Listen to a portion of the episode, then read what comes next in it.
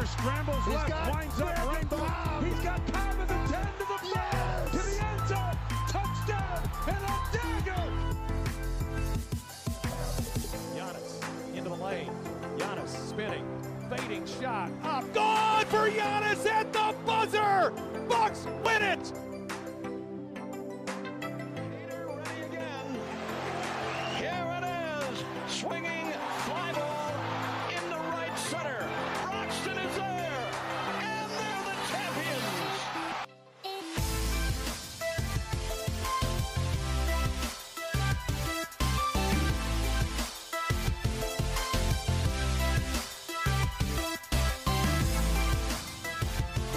Hey yo, what's going on, Packer fans? Welcome to the Packers Trilogy podcast presented by the Wisconsin Sports Trilogy, the podcast for die-hard Packer fans by die-hard Packer fans. I am your host, Trevor. You can find me on Twitter at Bender underscore Trevor. And I am joined, as always, with my two good buddies, Scott the Vanilla Gorilla and Tyler, aka T Plush. You can find Scott on Twitter at Vanilla7Gorilla, and you can find Tyler on Twitter at Tyler Kurth. So, boys, today we are going to talk about the trip that we all took together to training camp um, and just talk about our reactions to that. I'm going to ask you guys about whether you feel Rodgers should start in preseason game three. And finally, we're going to get into some wide receiver talk because that is the most interesting position battle in training camp for the Packers. So, um, just some housekeeping housekeeping stuff here for you. Make sure you guys keep checking out the Fresh Take, um, thefreshtake.net to see um, more articles coming out there. Make sure you check out our website, wiscosportstrilogy.com. Um, and you'll see more articles. Our podcasts are on both those as well. So make sure you guys are checking that out and following all of us on Twitter and the podcast Twitter and the Fresh Take. They got some good stuff on there too. And just a good group of guys that we're working with over there. So, how are you two boys doing this evening? I'm doing quite well. I thoroughly enjoyed our trip to Green Bay. Um, it was good to see some live football again. I got really excited. You know, the season's right around the corner, and then I realized I have to work on the Thursday of the home opener, so now I'm kind of depressed again. So, Well, Tyler, I asked how you're doing, not your reactions to training camp. Can you listen, please? I, I, I told we you how I was doing. we have a fucking rubric in front of your face that says we're gonna talk about that later, dude. wow. Screw you guys. Well, Scott, Well, how are you doing? Uh, I'm good. I'm a little more sober than I'd like to be, but aren't we all? Yep, I would agree with that. This damn being an adult and having to work for a living is bullshit. Yep. Yeah, and so I moved up north, right? I didn't realize it would already be winter up here. Sucks ass. Do you also know it's acceptable to uh, drink on the job up north, too? Really? Even when I work in a school? Yeah, that's totally legal. That doesn't sound right. I might have to fact check that. All right, let's get to some of our reactions from training camp. But we did some other things while we were in Green Bay. Um, so we went to Sunday's practice, um, and Tyler Scott and I all got up to Green Bay on Saturday around like four ish in the afternoon, and so we went to some breweries on Saturday night and just kind of hung out, played some cards, drank some beer, you know, the normal for us. Some more than others. I don't want to talk about it. Poor Tyler won one game of cards and lost like everything else. I think he got second another time. And we Yeah. played probably 20 games. So he lost 18 times out of 20. Shit. Um, And then we woke up, went to breakfast, we went back to our hotel room, showered up, and then we went to Lambeau and we checked out the Hall of Fame. Um, and just a fun fact that was renovated in 2015. And I've been to the Packers Hall of Fame before, but not since then. Um, so it was really cool to go and see the new version of it. Uh, so I just want to get your guys your guys' reaction from that new Hall of Fame tour that we went on. Yeah, it was it was really cool. If anyone has not been there, the only advice I have is give yourself a lot more time than what you think you need. Like we could have spent I bet you over another extra hour, hour and a half in there, and we were there for that long as well. um, there's just so much stuff, so much history, and it's very well put together. And you think you know a lot of Packers knowledge, but going there, I walked out knowing a lot more that I had never known before. So it's definitely worth the what twelve to fifteen dollars, depending on if you fake a college ID or not. Um, the price of admission. Yeah, I, so I've been there every year. I take the tour. Um, so, but it still gets me like every year I find something new that I didn't the year before. Um, if you are a Packers fan and you have not been to the Hall of Fame, you got to check it out. It's spectacular. They, I mean, the coolest part is they have the room for all the um, Packers Hall of Fame players. Um, and then they have a room for all the NFL Hall of Fame players. And then they have a room for all the championship trophies, which is the biggest championship trophy room in the entire NFL, by the way. So it's so cool. You gotta you gotta check it out. So much to do. So interactive. You can even check out how tall you are compared to some players, how your vertical is compared to some players or each other. Go. Go look at it. Yeah. It it is extremely cool. Um and as a Packer fan, it needs to be on your list.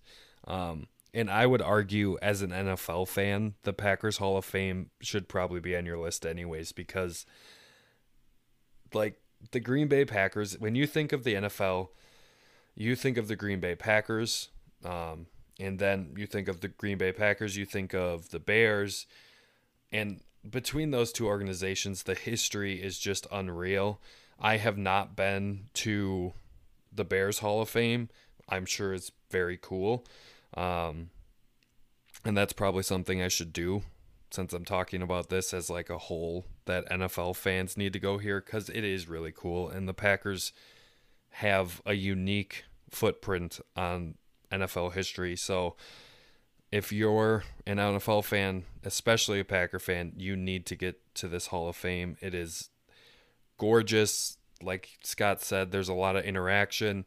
You can learn so much um, about this team that you had no idea. Like, I spent 10 probably 10 minutes in this little corner that has actually it's pretty big for what it is um, but i spent 10 minutes just looking at all the information they had from the 1919 season the first year that the packers were a team.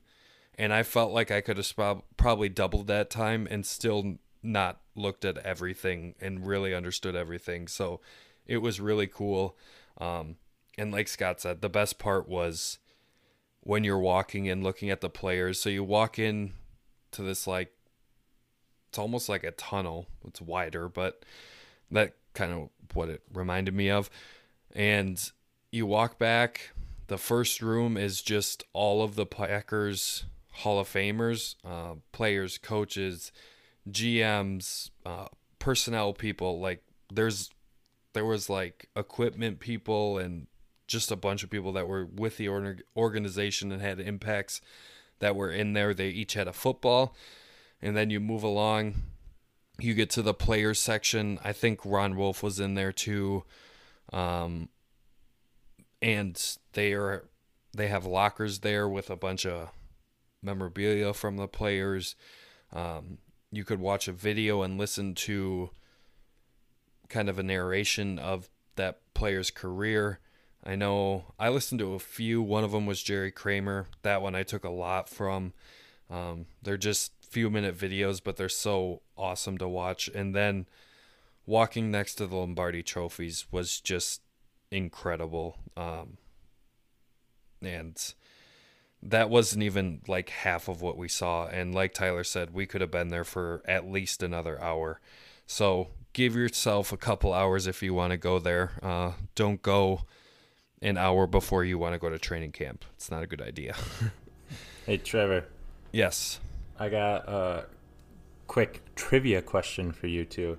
So you mentioned when you think of NFL, you think of Packers and the Bears. So I read this in the Packers Hall of Fame. What is the other team in the NFL? There are only three teams that remain from the NFL's first original season. What's the third team? Oh boy, is it the Steelers. Chiefs? No, not the Chiefs. Steelers. Nope. I don't know then. Starts with starts Uh. with a C. Tyler was closer. Um, I mean, I don't think it's the Colts. um, I- It is not the Colts. I thought it would have been a Kansas City team though, but I guess I'm wrong. Huh. The It only other is- team I could think of is the Chargers, but it can't be the Chargers. No, it is the Arizona Cardinals. Oh, duh. Come on, Trevor. You idiot. Yeah, yeah. Arizona Cardinals. That caught me off guard. And they were, if I'm not mistaken, they were the Chicago Cardinals at one point. They were, and then they were the St. Louis Cardinals. Yeah. Mm-hmm. Hmm. Fun fact for everyone listening. You're you welcome. probably knew this. You're smarter than we are. Outside of Scott, of course. All right. So, another thing that we did outside of training camp was we went to the Titletown district, and we did this after we went to the practice itself. Um, but that that was kind of cool. That's the first time I saw it. I mean, I've been to games recently, but I never really looked at that. Um, but they have a nice it's actually a pretty big uh, playground for kids they have the sledding hill in the winter which it's hard to miss when you drive by Lambeau. um, but they also have a 40 yard dash timer with three lanes so you can race your friends um, shout out to our two friends that met us up at training camp ben and eric um, Ben, you are very slow runner, even though he is a runner. He ran a six two, and Eric, what was what did he run? Five seven. Yeah. So, shout out to Eric. Ben, get faster. Um, other things that were there, they had a full football field. So, you know, five guys in their mid-ish twenties. We were being lazy at first, so we just started kicking uh, field goals. And Scott was a surprise. He's a very good field goal kicker. Anything from what, like 38, 39 in, Scott was nailing dead center. Couldn't quite get the 40. But Chicago, Chicago. I will try out for you if you would like. No, I'm on. I can only try out for Chicago. I doinked one off the pole, so well, we could both try out. They'd just probably pick you instead of me. if that happens, you have to share your profits, Tyler. gladly. Um, yeah, Scott was definitely the best. Outside of Scott, I had the best distance, but my accuracy was god awful. I didn't even hit the net any any of the times. It was wasn't even close. I had the distance, but accuracy is not my strong suit. Um, and then I think Ben and Eric both made one, but they were shorter, like what 30 yarders, I think. Um, but yeah, shout out to Scott. Basically a professional field goal kicker. Thank you. Uh, Thank you. I shocked myself. Yeah. Yeah. Did you guys have any other reactions to that area that I didn't hit Uh, on? You said it was great for kids, which means it was perfect for us because we're all kids at heart. Yep. And we played some two on two football there. Uh, that was fun. Got my ass whooped, but Yep. that was fun. And I had the D three college player on my team, and we still couldn't even win.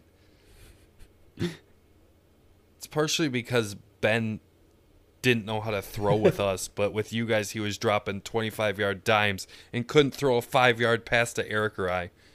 Ugh. It's the uh, Well, vanilla for the- gorilla X factor. such a He just negative- intimidated him. well, not to brag, but I scored all the touchdowns in that game too. So See, told you. I, I was the MVP of the day. Tyler was a close second because he was on my team. No, Ben. Ben was the MVP because if he would have thrown the ball to us with the same accuracy, you guys would have lost. He threw two interceptions. How can he be the MVP? Yeah, he threw like four passes to you guys, three completions and two touchdowns, and then he threw threw two passes to us with two interceptions. He Well, was the MVP for you guys. The, he won you guys the game. well, I had two touchdowns and an interception. Off of Ben. Co MVPs. Fine. Okay, I can deal with it. All right. Do you guys have any other reactions for that, Tyler? No, it was it was just a cool community vibe, and I think they're building a tech center there soon. Um, and then there's expansions for other things too, but I didn't quite catch the billboards and what they're actually going to be. But more is coming to that area. Yeah. Our friend Eric did say they plan to build that out a long ways, so that'll look really nice when it's done. Everything looks nice there right now. Um, Hinterland Brewing Company is right there. If you're not into playing football like us idiots, you know, go have a beer. Let your kids play and have a beer.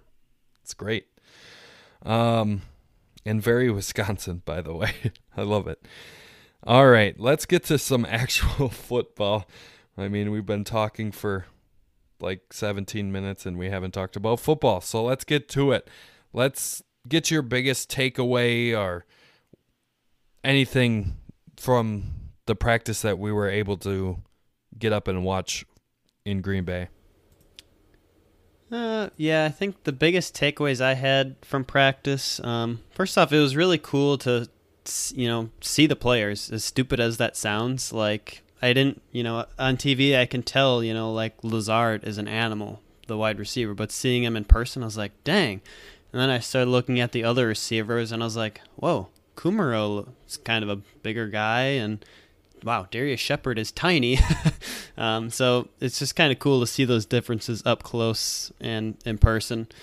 Um, we we were on the side where we saw a lot of special team stuff going on, so we, we saw a lot of Trevor Davis.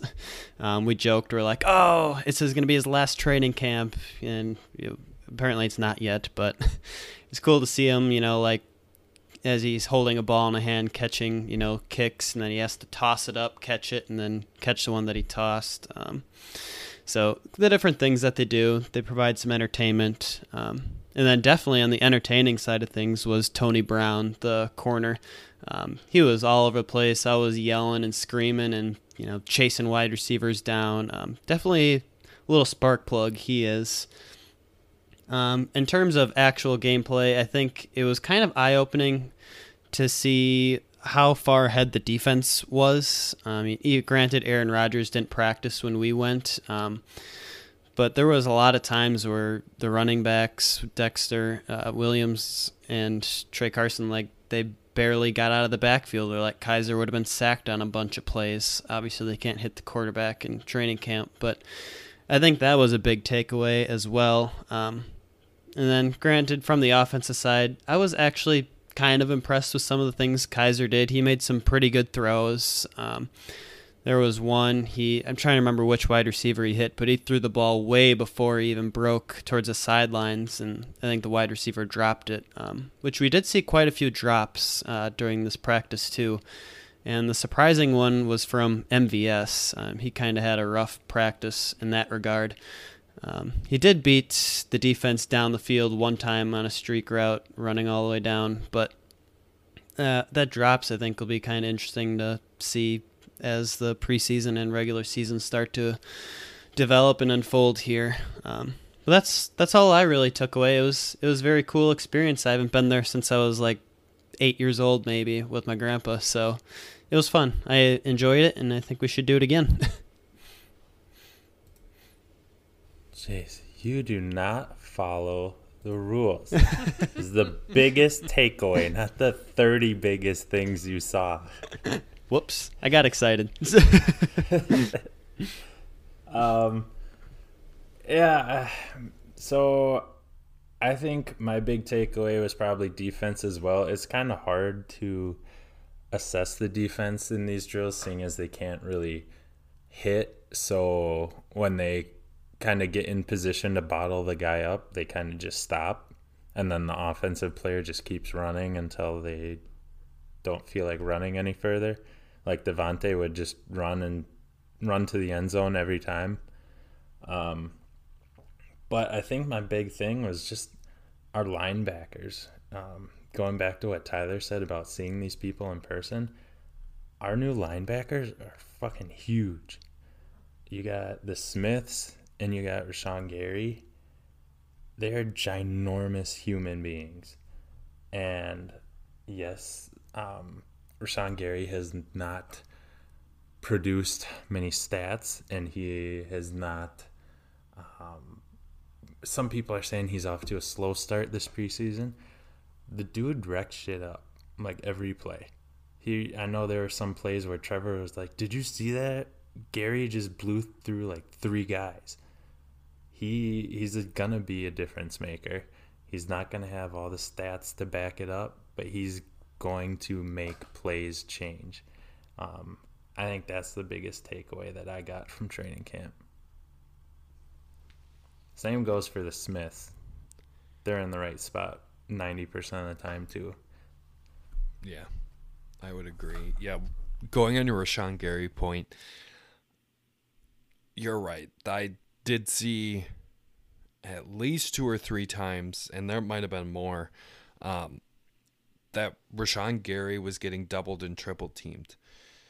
So, yes, it's practice. Yes, they've been doing the same stuff over and over again, but the fact that they are putting that much on him with Za'Darius out there, with Preston out there, like that just tells you how disruptive he can be. He hasn't I think people are right to say his preseason has been slow. His camp has not been. Like his practices have been good. He just hasn't produced stats, but he is still playing well in my opinion. Um, even in the Ravens game, I think he did get lost a few times, but I still think overall he's been most of the time he's in the right spot. He's just not getting the tackles or the sacks as of right now, but I think in time that'll come. And yes, he was our 12th pick. Yes, you want your first round pick, your top overall pick to make plays and make an impact immediately, but he's a rookie. Most of the time, rookies are not that good and they need time to develop. So give the poor guy some time. Um, every like Darnell Savage has been really good and by all accounts he continues to be really good and he was making some plays at the practice that we were at. He's made plays in that second preseason game on that first series or two, um, he conti- continues to be really good, and I think he has an opportunity to run for defensive rookie of the year um, if he stays healthy.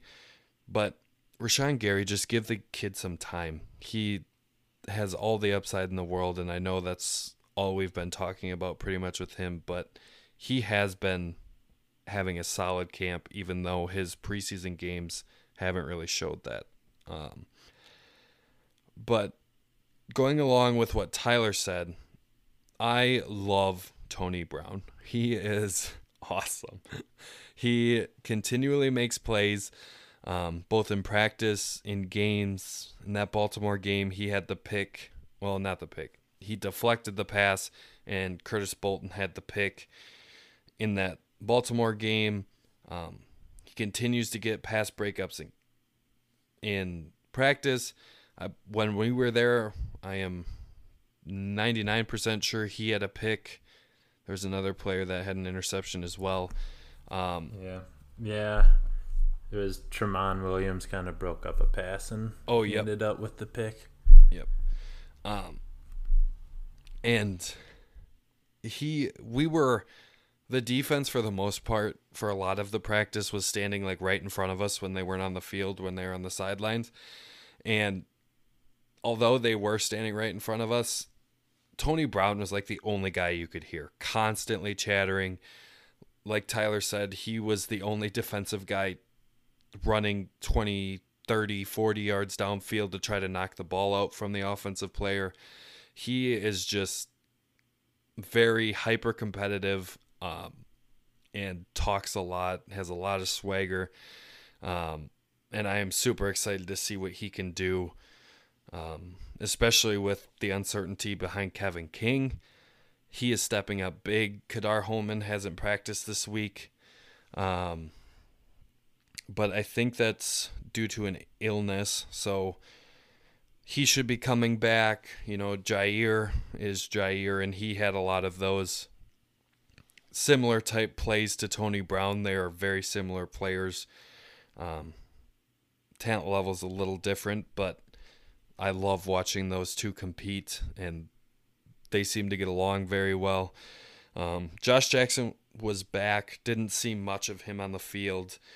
But overall, my biggest one takeaway is the defense. Like you guys were saying, they were miles ahead of the offense. Um, and maybe the offense was further behind when we were there because DeShone Kizer and Tim Boyle were quarterbacking for most of it. Um, but like Tyler said, the defense was in the backfield all the time.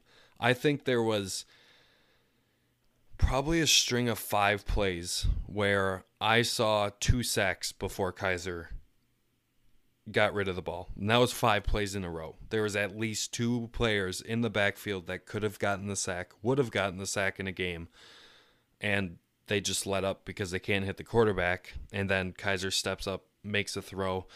But it was crazy. Two or three guys were always at the quarterback, and they were trying out some different offensive line combinations. Bakhtiari didn't play that day, um, so they had Alex Light, and you know Za'Darius made some light work of him at times, and um, Preston had some good rush moves and plays, and like Scott said, Rashan Gary had some good plays.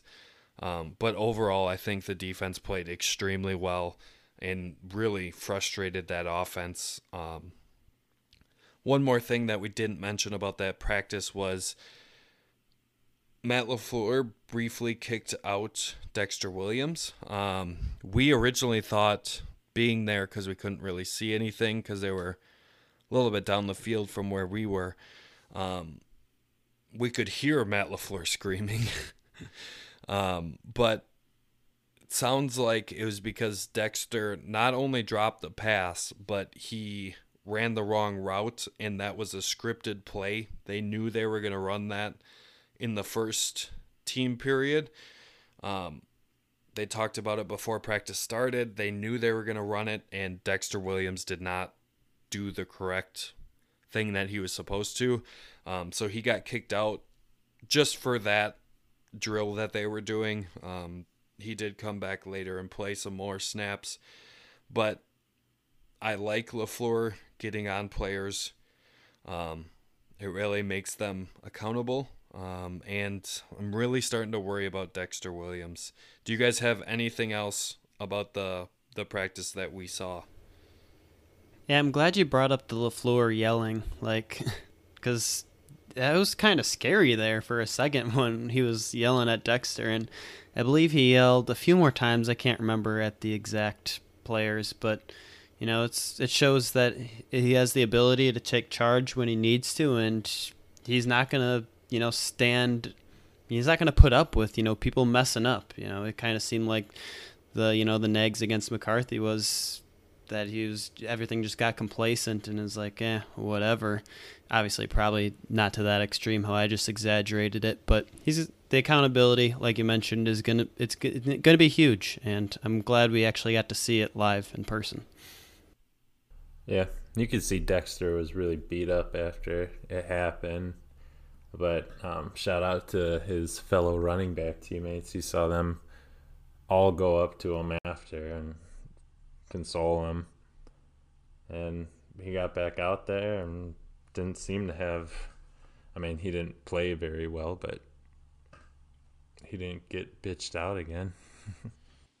I think he had a decent practice after that, but it was kind of it seemed a lot worse because of that incident, but I think after that he had a solid practice, not Didn't a good he one. Fumble and drop a couple passes. Um, he might have dropped one other pass, but I don't remember him fumbling after that. Yeah, there was one pass right in front of us that he dropped, but those are the only two that I can remember. Um, so again, not good, but I don't think it was terrible after that. Um, so hopefully he picks it up. I have a bet with Tyler riding on it, but that's not looking very promising right now. So unless you guys have anything else, let's move along to Aaron Rodgers. Um so there's been a lot of talk and Matt LaFleur came out today, I believe, um, the 20th, which is this Tuesday, day before this podcast will come out, saying Aaron Rodgers is a game time decision.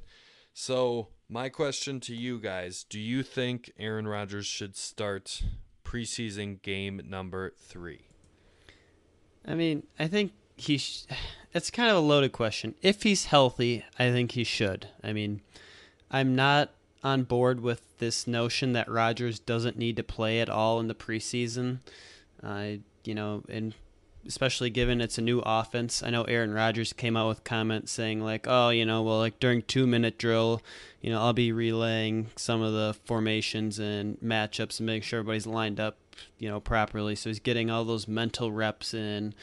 Um, but I'm just not quite fully on board with that. If he's healthy, you know, the third preseason game is the big one for the starters, and you need to develop that chemistry of you know actually being in a game and receiving play calls from your coach and taking physical reps. I mean, I, the last thing I want is for the Packers to come out week one against the Bears and look sluggish because this is the that would be Rodgers' first time actually in a game with LaFleur. Um, Is is that the last thing you want? well, Because the flip side of the coin might be the last thing I want. Well, yes, but if he is injured, then no, he shouldn't play. Obviously, you can't take that risk with the quarterback. I originally thought his back injury was kind of, you know, some little dumb reason to scratch him the last preseason game. They just wanted to wait till this week, but apparently not because he missed practice and whatnot. So, obviously, it we have to take in consideration his health, and it it sounds like he isn't healthy. So then I guess no, he shouldn't play. But if he was healthy, then yes, he should absolutely play. it's kind of my way of going about that. Yeah, I get that. I, I obviously would love to see him out there to play. Um, I I don't think that it needs to be this game. I mean, we still have one more preseason game. If he's, not, gonna at a hundred, week four. what? Starters don't play week four. Sorry. Whatever. Well, we still have another week before we have to get ready for the Bears. Now, I even if he plays, he's gonna have what one set of downs with the starters. I don't see him playing a whole quarter after being hurt the first part of the week. So I I don't think it's a huge deal. Um, I would rather play it safe um, than send him out there and either re-aggravate it and he's a questionable decision in two weeks or whatever. I I don't know. Just seeing him be hurt so much over the last couple years, I'd much rather take it easy when the games don't matter. Yeah. Um like Scott said, I think a max you're going to see Aaron Rodgers play is 8 to 12 snaps. So does that risk of the Raiders can go out and tackle him. They can go out and hit him. It's a game. Does the risk of having him out there 8 to 12 weight plays um does it outweigh the possible benefit? How much benefit are we going to get from eight plays of Aaron Rodgers, 12 plays of Aaron Rodgers? I don't think that's going to make the offense sluggish if he doesn't have those eight snaps. And I don't think it's going to make the offense just come out on fire week one. Um, if he does take those keep- eight snaps. Keep Like, in I- mind Go ahead. keep in mind they did have the joint practices with the Texans, so it's not like he has no reps against other defenders. and a different defense. Granted, it was probably a very toned down in terms of scheme, but um, from all accounts, those practices were very intense. The Texans brought that um, to those practices, so you kind of see that and you get that competitiveness from that, but knowing that it's a practice and they're not they can't hit Aaron Rodgers. So I think you kind of nailed it there, Scott. I just I don't think the potential reward can is going to outweigh the risk here because it could be one snap and he's hit and hurt and can't play for 3 weeks or something like that happening and I just don't see how much of a benefit it could be if the um, Packers play him for one, maybe two drives. Like, I don't see how much that's going to help. Um, it's something at this point that I am just, they got to figure it out in practice. Um, they get close practice now, so maybe a little bit more focus, and hopefully they can they can figure out the timing and everything. But for me, as much as I want to see 12 on the football field, I can wait two more weeks before that happens. Now, you can correct me if I'm wrong, Trevor, but don't the starters normally in preseason game number three play closer to a half of football? Like typically? So, yeah, like typically they do that's quote unquote dress rehearsal. Um, so it depends on the team. And Aaron Rodgers, the past few years, hardly played at all. But typically the starters, I think they play about a half. Some teams they play a little bit longer. Um, that's typically the game that teams try to get everything down. Um, and then week four is just basically another week one. It's all the players that are on the end of the roster or not going to be on the roster playing um, just to get extra time from them. But Gotcha. I mean, backing up to what Scott said about Rodgers, you know, taking the snaps against the joint practices with the Texans and whatnot. It's it's not that it's my my biggest, you know, like I want Rodgers to throw against people who aren't Packers or get reps that way. It's more of like I want to see the chemistry with Rodgers on the floor and getting up to the line in time and Rodgers, you know, being able to go through all his reads in an ample amount of time so we don't have to, you know, take a timeout like we did so many times with McCarthy and getting that game flow together, things you can't simulate necessarily in a practice when you factor in the crowd and everything else. Um, so I guess that's Well, that's what I wanted to see. But yeah, eight to twelve snaps would not wouldn't be worth it. Um, so to counter that, if you watched the first two games, you saw DeShone Kizer, who can't read anything nearly as fast as Aaron Rodgers. You saw Tim Boyle, um, and a little bit of Man- Manny Wilkins. Um, they were all, for the most part, they were snapping the ball between six and ten seconds left on the clock. So you can't tell me Aaron Rodgers can't go out there and read and get the snap off by that point either. There was a few times where it got down pretty low, but for the most part, when I was watching the play clock, I noticed snaps at 8 seconds, at 12, at 6, at 5, at 7. Um, so that was nice to see, and I don't think with Aaron Rodgers out there, that's going to change all that much. So we did have one other segment left, and that was wide receiver talk. Um, and I'm going to start with Equanimeous St. Brown. I've been hearing a lot of things, seeing a lot of things on Twitter, um, listening to some other podcasts that say EQ's on the bubble or EQ's not going to make the roster. And I just find that absurd, first off.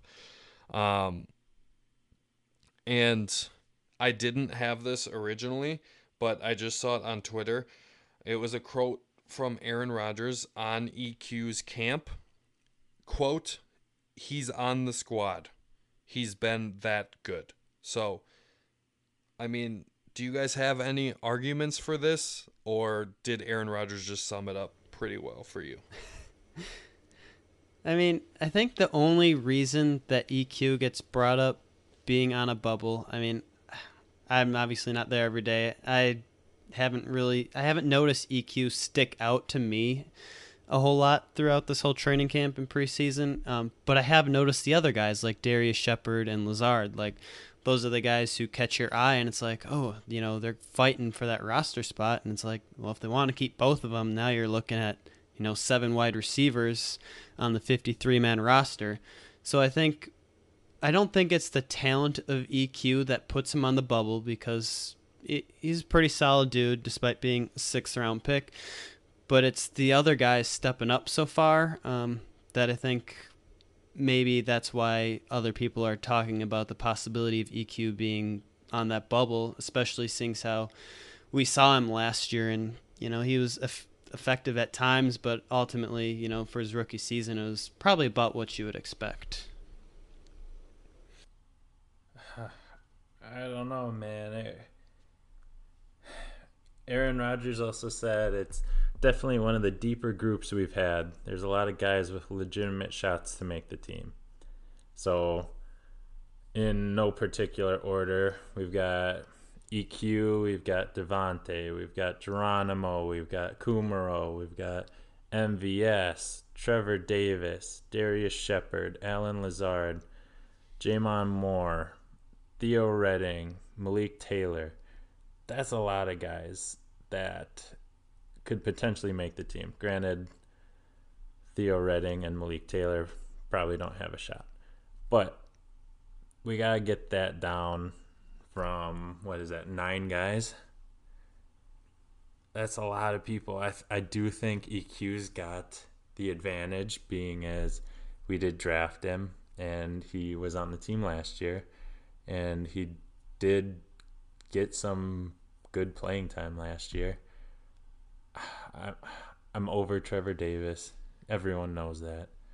But it comes down to who, who they feel comfortable with, man. It's tough. Obviously, Aaron Rodgers giving him that endorsement is big, but it's to be a very highly debated position until they make the final cuts. And even after that, I'm sure everyone, a lot of people are going to be pissed off because the guy they wanted didn't make the cut. So, for me, wide receiver is a position that someone is going to be on the practice squad. Um, So, eligibility wise, J'Mon Moore is eligible. I asked some people on Twitter. Ross Uglem told me that he is practice squad eligible. Um, also, practice squad eligible, Allen Lazard, I believe. Um, Darrius Shepherd is as well. Granted, I and a lot of people tell me that or just in general, people say that if you're watching a team very closely, you're going to think, oh, this player isn't going to make it on the practice squad. More often than not, these players do make it on the practice squad. Um, the only one I'm hesitant about is Darrius Shepherd. I think if we want to keep him, he's got to be on the 53. But I do think Allen Lazard, we could definitely get him on the practice squad. J'Mon Moore, easily get him on the practice squad. Um, but for me, with the EQ talk, I just really don't understand it because Tyler talked about his potential. He has all the potential in the world. Um, like I don't think he could be Davante Adams, and right now Davante Adams is a top three, four, five receiver in the league. Um, I don't think he can be that, but I do think he could be a Jordy Nelson type player, top 15, 10, 15, 20, 25, 30 receiver in the league. Somewhere in there, I could see it if he reaches his full potential. Um, and one thing that I want to talk about, I know it's a very limited sample size. He played 12 games last year, he only had 21 catches, but per reception, he was averaging 15.6 yards. Davante was averaging 12.5. Again, EQ sample size is tiny, um, and he probably can't keep that up. But he is he was averaging more yards per reception last year than Davante was. So he was a threat. And yes, he was a rookie, and rookies are bad. like they're not consistent. Jaire Alexander, who everyone loved and thought he was a great rookie for us, was not consistent. He had bad games. He had bad plays. Um, so to me, I just don't understand it because EQ has proven that he can do something on an NFL field. And even in his rookie year, he was averaging over 15 yards a reception. So, and Aaron Rodgers just told us that he has been that good those were his words. He's been that good that he deserves on the to be on the 53. Um, and just because a player doesn't have production in two preseason games with backup quarterbacks, that means nothing to me. Like Rashan Gary hasn't had a tackle through the first two games. You want to cut him too? We just spent a 12th round pick on him. Probably not. Why would you want to cut EQ? He for my money, he's the way Jake Kumerow has been playing has really changed my mind.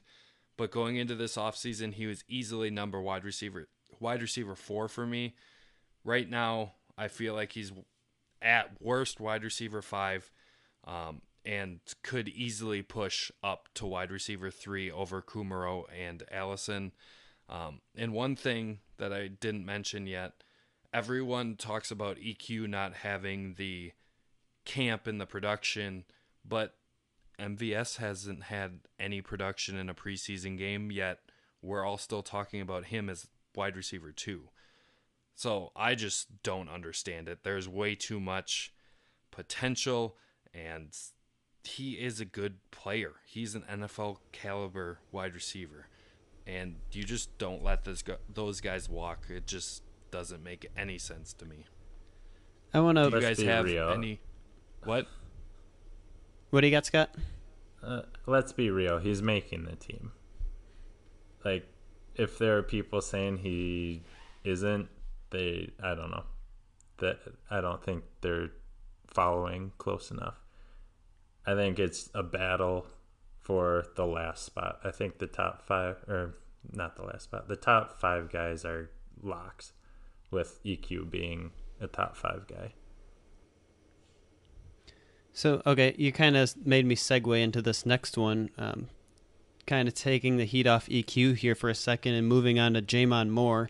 Obviously, we all know how disappointing he's been with drops, and uh, Trevor was talking a lot about potential, and we were talking about this at training camp and how you know J'Mon Moore has really good route running abilities. Uh, he's got really quick feet, and you know there's a reason he gets thrown the ball a lot because he's always getting open. You know, granted his hands are an issue, um, and he was a fourth round pick for the Packers. So potential wise, wouldn't you say he has a higher potential than EQ? So do you think we should not even be talking about cutting J'Mon Moore then either? That's not the same argument because no. I don't know, but his don't know. potential. Apples and oranges. Apples and oranges. You guys were Because pretty high on J'Mon for a long time. I have been extremely high on J'Mon, and if he fix the, fixes his drop issue, I will go to the grave saying he needs to be on this team. But he hasn't proven he can do that. So the reason I say apples and oranges is because yes, J'Mon's Moore's potential is unreal. And I think I told you guys this in Green Bay this weekend that if he could catch the ball at a good rate, I think he could be a Davante Adams type. Maybe not quite as good, but damn fucking good. Top receiver in the league for sure. And I do think because like Tyler said, he is always getting the ball thrown to him even though his quarterbacks don't trust him. That's because he can run routes. He's constantly open. That's half the battle as a receiver. He just doesn't have the other half left. And to be on an NFL roster, especially one with Aaron Rodgers as the quarterback, you have to catch the ball. So EQ can do all of those things, plus has potential to get better, and he can catch the football.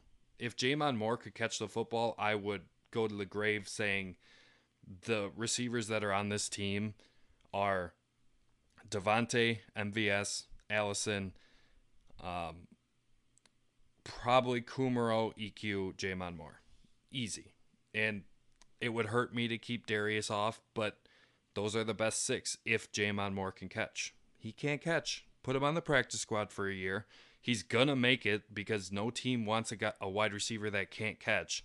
So put him on a practice squad One for that a has year. potential. Put him on the practice squad for a year. Let him learn how to catch, and hopefully he figures it out. Because if he figures out how to catch, he has all the potential in the world. And I'm willing to try to sneak him on the practice squad because I think he can make it. And I don't think teams are going to pick him up just because he can't catch the football. So hopefully you get him on the practice squad.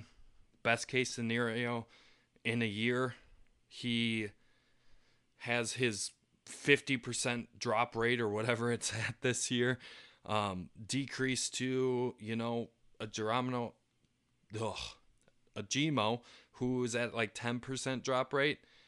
If that's what happens, like he is massively important and could be a huge contributor. So I get what you're saying, Tyler, with pot- potential because I do think J'Mon has more potential, but when to have that argument, he also has to have not only potential but the ability to contribute now. And that's what EQ has. He has both of those. He has potential to grow as a big slot, even as an outside receiver, if he grows into that. Um, but he can play now. And that's just something J'Mon Moore can't do. And that's why he's not going to make the team unless he shows out in the next two weeks. But Well, that's I- a long shot at this point. Um, I, think just- that's what makes this choice so difficult because all the five guys that are on the bubble, and I'm going to throw EQ on there just because that's what we've been arguing. You got EQ, Trevor Davis, Darrius Shepherd, Allen Lazard, and J'Mon Moore. All those guys are on the bubble because of their potential. All of them are. Trevor Davis, we've held on to him for so long, not because he produces, but because he's got high upside, high potential. Darrius Shepherd, we want him because he's got he's young and he's got a lot of potential. Lazard is ginormous and he's shown that he's got a lot of potential. So it, that's what makes it so hard because we got to get rid of what at least two of those guys. At least two of those guys, and that's that's us cutting guys with potential who could go to another team if they get picked up, and then they could become good starters in the future for another team. Yeah, that's a good point. And at the end of the day, like you said, someone's gonna get cut, and it's probably be someone who I wanted to keep because I know I keep going back and forth every day on who I want. um, so I don't know. I th- I don't think we can really make any decisions till all four games are over because they're all important for these bubble guys. Yeah, and in these next two games, all of those players we're talking about, EQ, um, Darrius Shepherd, Lazard, J'Mon Moore, Trevor Davis, all of those players, they're to get lots and lots of playing time, especially in that fourth game, because they're in a battle. And we talked about this going into the uh, preseason that this was going to be a fun one. This was going to be the best battle of camp. And it's gotten better because Allen Lazard kind of came out of nowhere. Darrius Shepherd came out of nowhere, and they're making it extremely interesting and extremely hard to cut them. Um, so it's going to be really interesting. And at this point, your best bet is to you're you're to have to cut players, like you guys have said, and at this point, you got to hope one of the two or three or however many players you cut at least one of them passes through and you're able to um, keep them on the practice squad. And like I said, right now for me, if I had to pick a roster, the obvious ones Davante, MVS, Gmo, and then Kumerow, EQ are on the roster. I think they're going to keep six. So Right now, my sixth is Darrius Shepherd because of the return ability and his potential. Um, I do think you can get Allen Lazard and J'Mon Moore on the practice squad, and then for for me, you have the best of both worlds. You have all of the guys with all of the potential on the roster and on your practice squad, and you get rid of Trevor Davis. So that would be what I would like to do, but that could easily not happen, and both those players could be, get picked up, and we're not talking about that anymore. And that's why I'm happy I'm not Brian Gutekunst because he has to figure that out. So, do you guys have anything else? I just want to say, go ahead, Tyler. I'll save it. Oh, I didn't have anything, so go ahead. I just want to say the proudest accomplishment for me on this podcast is being able to get you guys on the Kumerow bandwagon. I, I'm so proud. I'm yeah, it's gonna I'm cost on... me a beer bong with a tall boy too. Hell yeah, it is. but I'm on the Kumerow bandwagon to a point. Shut up! You're on the you said I'm, he's a I'm on Kumerow's gonna make the 53, but I'm also like my thought process is this is this is it for Kumerow. I don't see that much more potential out of him. I never said he's, he's gonna, gonna, be wide lead the league three, in yards. Wide receiver four at best. I never said he's gonna dominate the league. He's. I just wanted him to make the team. okay. Well, if that's being on the bandwagon, I guess I am on the bandwagon. Fuck yeah, you are. And let's be real. He's as even though I've seen a lot of people say he's a lock, even he's not a lock to make the team. Wow. I was not expecting that coming out of your mouth. That is the worst thing I've ever said about Kumerow. yeah, I mean, he is for being a guy that hasn't been on a NFL roster for a full year, he is old at this point. He's already 27 and hasn't. Granted, last year was mainly because of the injury, but he hasn't been on a NFL roster for an entire season. So that's crazy. Like all the players we just talked about, Jake Kumerow is the oldest. I think Jake Kumerow is older than Davante Adams, so that is nuts. Um, yeah, Davante's 26 and Kumerow's 27. So That veteran Yeah. leadership. can he be a veteran if he hasn't been on NFL rosters? Yep.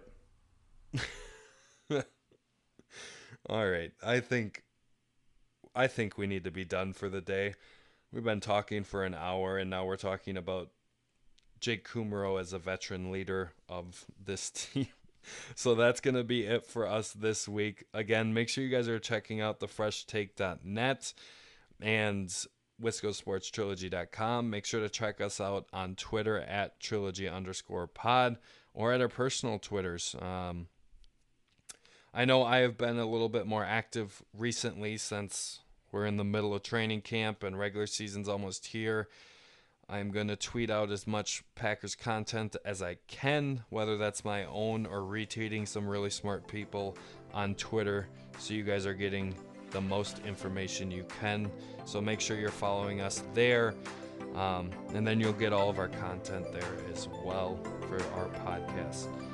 So we will talk to you guys next week. Go Pack Go. Go Pack. Go Kumerow, go.